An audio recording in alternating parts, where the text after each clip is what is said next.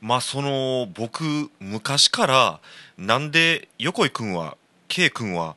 何事にもそんな向きになるの一生懸命になるのって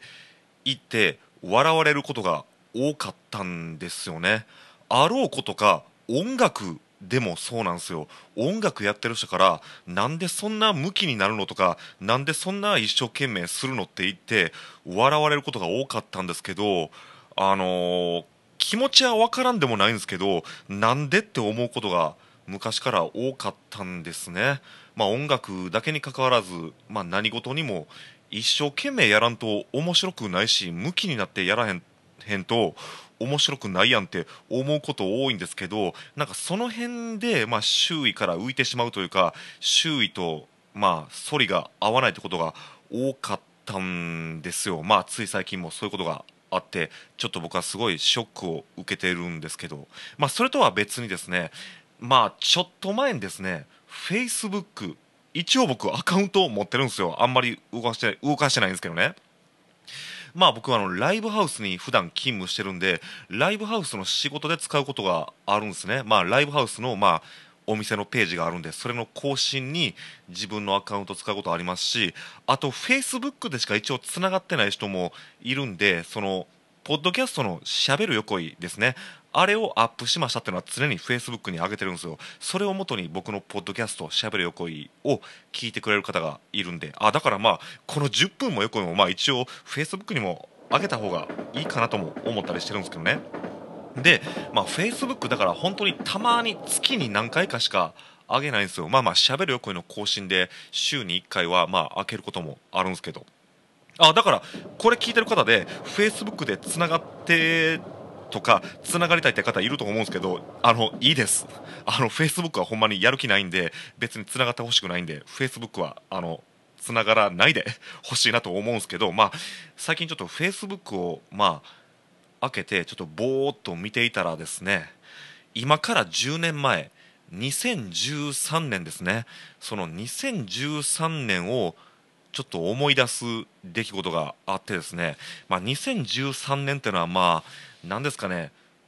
僕にとってショックだった出来事がもう多すぎて本当に気持ちが落ち込む1年だったという記憶が今でもあるんですね、まあ、横行け今39歳。今年の9月で不惑40歳を迎えるわけですけどちょうど30になる頃が2013年だったわけなんですけどまあ僕全く売れないどころか何ていうかそのミュージシャン横井圭としての原型が完成したんが2011年28歳の頃ですね。まあ僕28まではほんまにフラフラフラフラというかまあ一生懸命してたんですよ。一生懸命音楽はしてたんですけど28まで本当に方向性がフラフラしてしていたんですけど2011年の28歳の頃にようやく今の横井圭が完成してそこから本当に本格的にスタートを切るわけなんですけど、まあ、全くミュージシャンとしては本当にかけらも、まあ、今もそうですよ。今も今もそうなんですけど今もそうなんですけど本当に売れてない時期でで本当に貧乏やったんですね。でもう本当にご飯食べるのも怪しいぐらい貧乏でしてあの自転車が壊れてしまってでも自転車を修理代というかその買い直すお金もなくてしばらく何キロも徒歩で歩いて通ったとかそんなこともあったのが今から10年前なんですけどその頃まあライブハウスのスタッフも頑張っていたんですけどちょうど2013年といえばまあストリートミュージシャンがめちゃめちゃいた時期だったと思いますしでコロナまあコロナによって本当に音楽活動をやめるミュージシャンが本当にいっぱい増えたわけなんですけど、まあ、その頃は本当に本当に音楽をする人もいっぱいいたんですよね。でここで最初の話に戻るんですけど、まあ、その僕は売れていないということもあって逆にもう腹をくくってちゃんと腰を据えてしっかりと基礎から音楽を頑張ろうとしていた時期でもあったんですけど、まあ、そういう姿勢がその周囲と合わないということが浮き彫りになった1年でもあるんですけど、まあ、その音楽を僕はまあ売れてないということもあって逆にも一生かけてゆっくりとやっていこうというなんていうかまあ覚悟が覚悟ができたのもその頃やと思うんですけどただまあこれもその完全否定はしたくないんですけどその完全否定はしたくない上で言うんですけど音楽をただのその青春の思い出としてやってる人ばっかりやったんですね。つまり今さえ良ければいいという感じでその特に基礎とかなんていうかその足場を踏み固めることなくただただ無茶なチャレンジだとか、まあ、その無茶な企画だとかその無茶な挑戦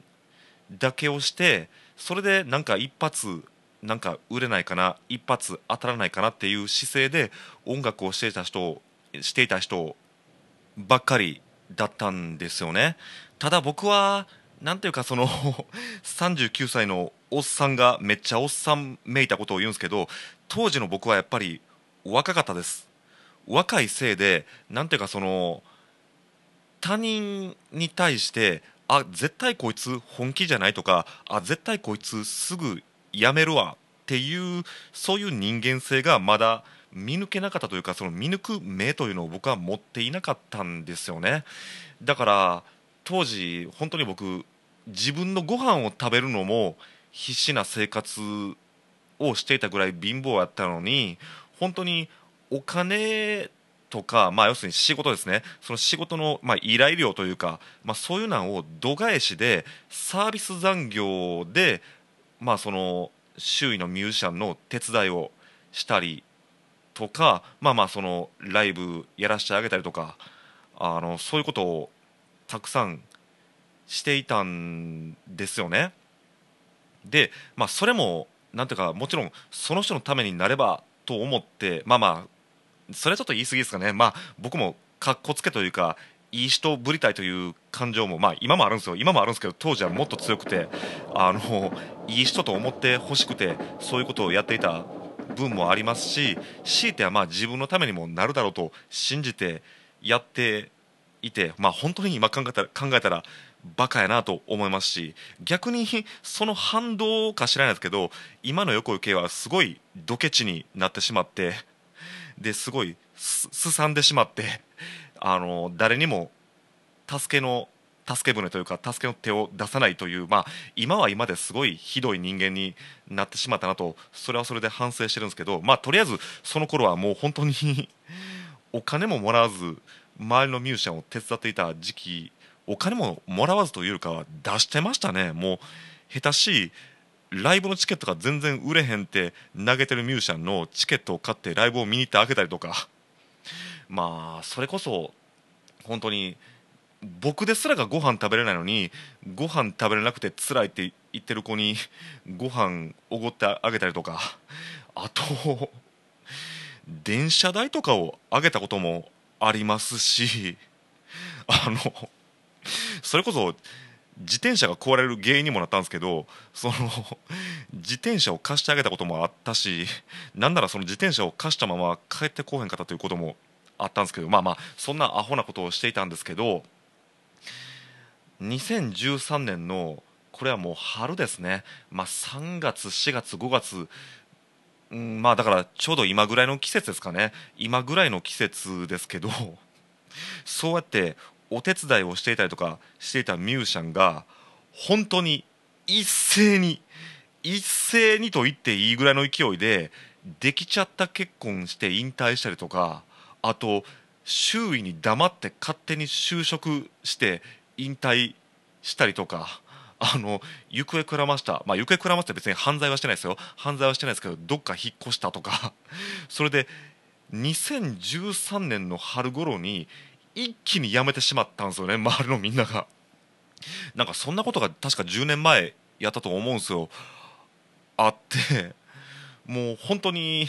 まあただの損得感情の話でしかないですよ。損得感情の話しかないんですけどそれまでのその自分の苦労が本当に水の泡になってしまったのがちょうど今から10年前でしてまあまあ僕も本当にいい人ぶりたいというか要するに他人に歌詞を作りたい歌詞を作って自分も有利な立場になりたいっていうそういう僕のそういう邪心もあったんですよ。だからある意味で僕はこれはもう天罰やと思ってるんでだから僕は今はもうそれは天罰やったと思って受け止めて